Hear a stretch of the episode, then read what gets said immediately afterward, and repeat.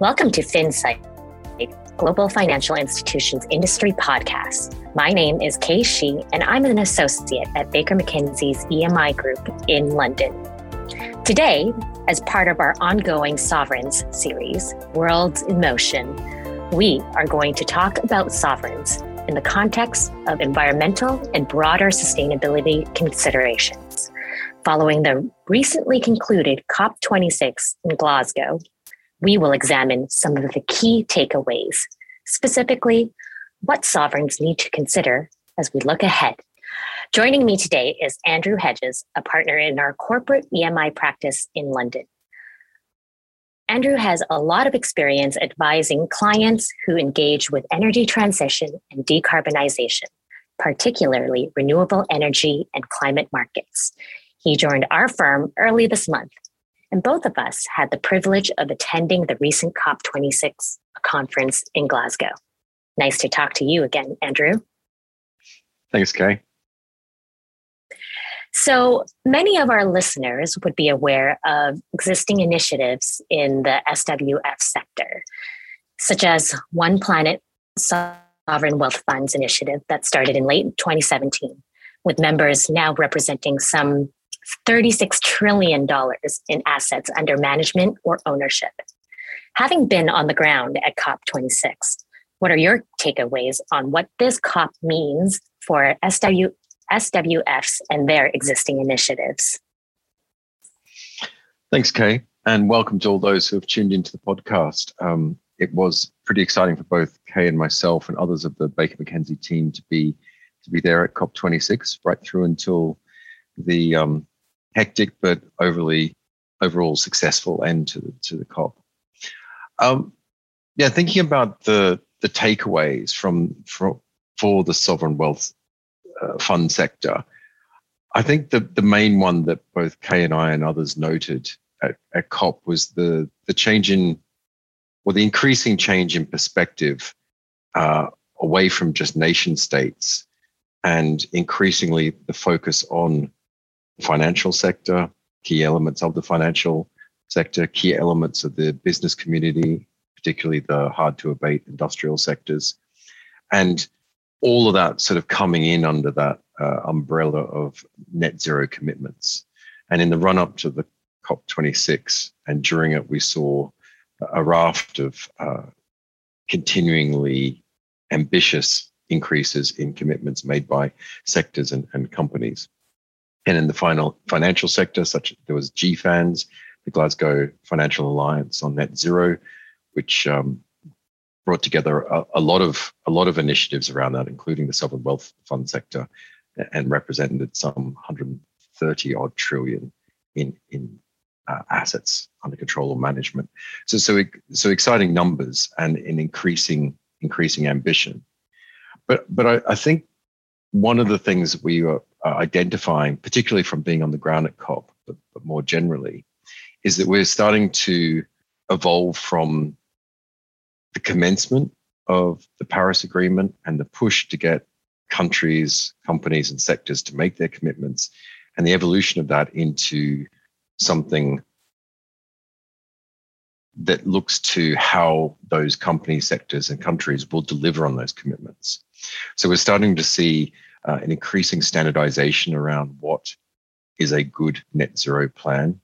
So, for example, the Science Based Targets Initiative um, during COP released their proposed standard for the financial institution sector on what is a quality net zero pathway and, and, and plan for a financial institution. Um, and there's a raft of other uh, announcements and initiatives. The UN uh, has made announcements, the UK has made announcements, etc. So when I and others think about the sovereign wealth fund sector and the existing initiatives, uh, such as the framework around the One Planet Sovereign Wealth Fund initiative, I think it's already going definitely in the right place, particularly around governance, particularly around uh, assessment of climate risks and opportunities aligned with TCFD in, in those assets under management or ownership.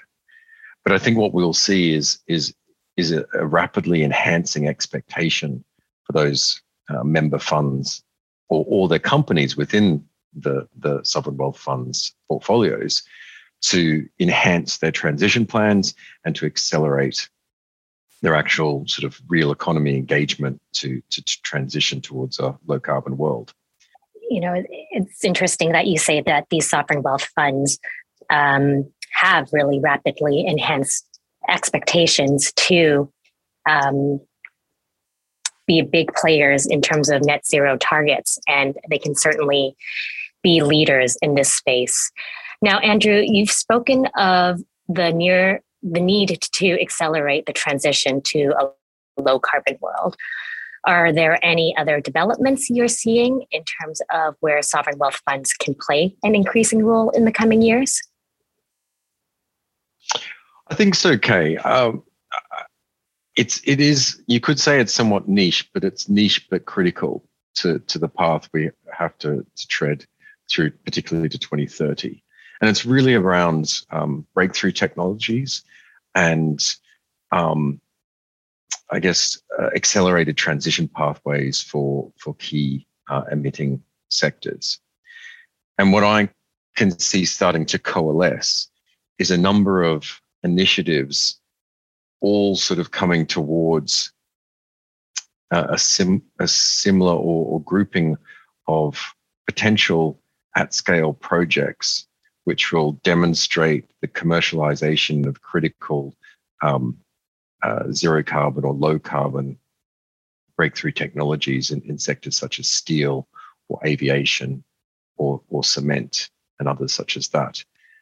And when I look at, at how those partnerships are potentially coalescing, I think what we see is, although that sovereign wealth funds are often uh, passive investors, um, they do have the potential to influence um, through their engagement with their portfolio companies or their or their investment strategies and the risk profiles they're prepared to, to take. And I think there is an opportunity there um, for sovereign wealth funds to become more active and to identify these uh, emerging partnerships, particularly when when there's a potential sort of green economy uh, win uh, for their for their for their country, uh, to see where they can involve themselves in that investment path with a view to accelerating those those breakthrough technologies, but also ultimately in enhancing or investing or taking positions in, in companies that may be the, the real economic drivers of, of a green future.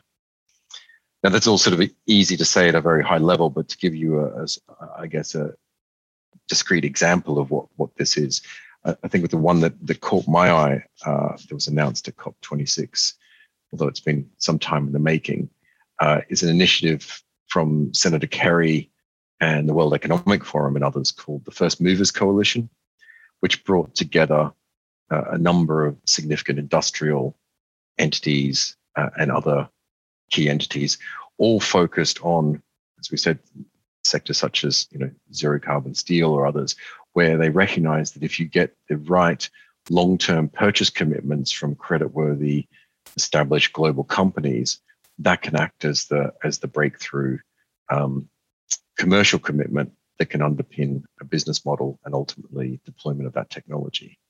Now, alongside that, when you look at sort of GFANZ and the announcements, and also the sort of the, the expectations, if you look at something like the SBTI draft proposal on financial institution net zero plans, a lot of that is focusing not just on the easy option of say divest from coal, but the the the critical but tough challenge of how do financial institutions engage with the real economy, engage with industrial sectors, engage with uh, emitting sectors to work with them to shift to a transition path. And I think this type of area neatly fits where, where you, you'll have an increasing number of financial institutions, not just sovereign wealth funds, but the, you know, the debt markets, et cetera, that as they implement their net zero plans, uh, uh, massively motivated to find ways in which they can provide uh, appropriately sized and, and risk weighted capital to initiatives around breakthrough technologies because it's ultimately not only is it potentially going to make sense for the investment itself it, it's it's becoming increasingly critical for those financial institutions to find ways in which they can demonstrate they are actually tangibly part of the solutions rather than passively sitting back. So I, I think it could be challenging for many sovereign wealth funds working out exactly how to engage with these sorts of initiatives because they are so, I guess, um, on the ground, and that's slightly different to the sort of Olympian view of many sovereign wealth funds. But I think it's something worth engaging with uh, because the, the ultimate rewards for both them and their and their host countries could be immense. Yeah, I agree with you. I think the point you make about breakthrough technologies is was something we heard lots about at COP. We have these technologies that we know work, but it's about scaling them up and making them commercially viable. And sovereign wealth funds can play a big part in terms of doing that. And not only emerging technologies, but really making sure the funds are flowing a lot of times into emerging economies where there is a lot of space for carbon reductions to happen. So, all really great points. I guess to finish it off, maybe let's take a step back and look at what needs to happen in the future. Um, if we look ahead, so let's say five to 10 years from now, what do you think sovereigns need to prepare for, specifically around sustainability? I, think that I think that in, for many of them, if they look at the, the international markets they operate in or, or their own host countries, that that they will need to expect uh, increasing formal regulation around um, aligning their their their operations and their governance with a 1.5 degree target, i.e., a Paris aligned target. Um, uh, I think that they will need to I think I think almost any, particularly when when we work with financial institutions, I, I, think one of the most interesting areas that will develop as well, tangible sense, is around data, uh, and and how sovereign wealth funds will access the data they need to in order to have a, a an enhanced view of their portfolios in order to comply with these emerging regulatory requirements, or in order to help their their com- portfolio companies actually work out how they in turn will engage. And we're seeing that across multiple spaces. Financial institutions trying to look at their sort of um, uh, books of, of debt to, to identify in a more granular fashion exactly how they're exposed and, and, how they can report that back up. But also through commodity chains, we're seeing increasing uh, developments around uh, data flows um, in order that, that there can be an enhanced view of the footprint of everything, really. Um, and then ultimately, I, I, think you know the the OP uh, SWF framework in their in their meeting before COP had identified sort of trying to find ways to enhance um, private sector support for green hydrogen as one of their initiatives. And I think that's that's moved from a sector which we all expected to be more some way off to, to moving far quicker than, than, than most expected. And I think if we're talking a five year horizon, there's going to be some very significant projects and companies emerging in that space, which really take things from the pilot to, to, to really creating supply chains. Thank you. I'm just thinking about five years from now. We'll be at COP31, hopefully, with uh, a lot of positive news to report. Um, maybe to finish it off, Andrew, most memorable moment from COP26?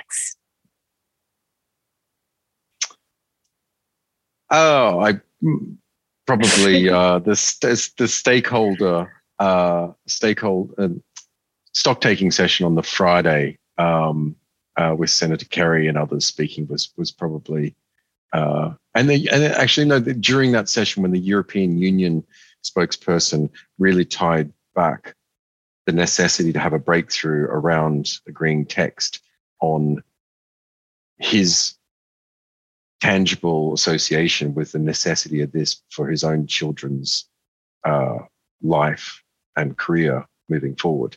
I think that was quite a uh, important personal note that was given to, to frankly, a bunch of negotiators who have been sort of dancing around in circles for some years together. I agree. I had forgot about that moment. I think he had took his uh, as a grandson's age, which was one right now, and he was talking about what the world might look like in, in 2050.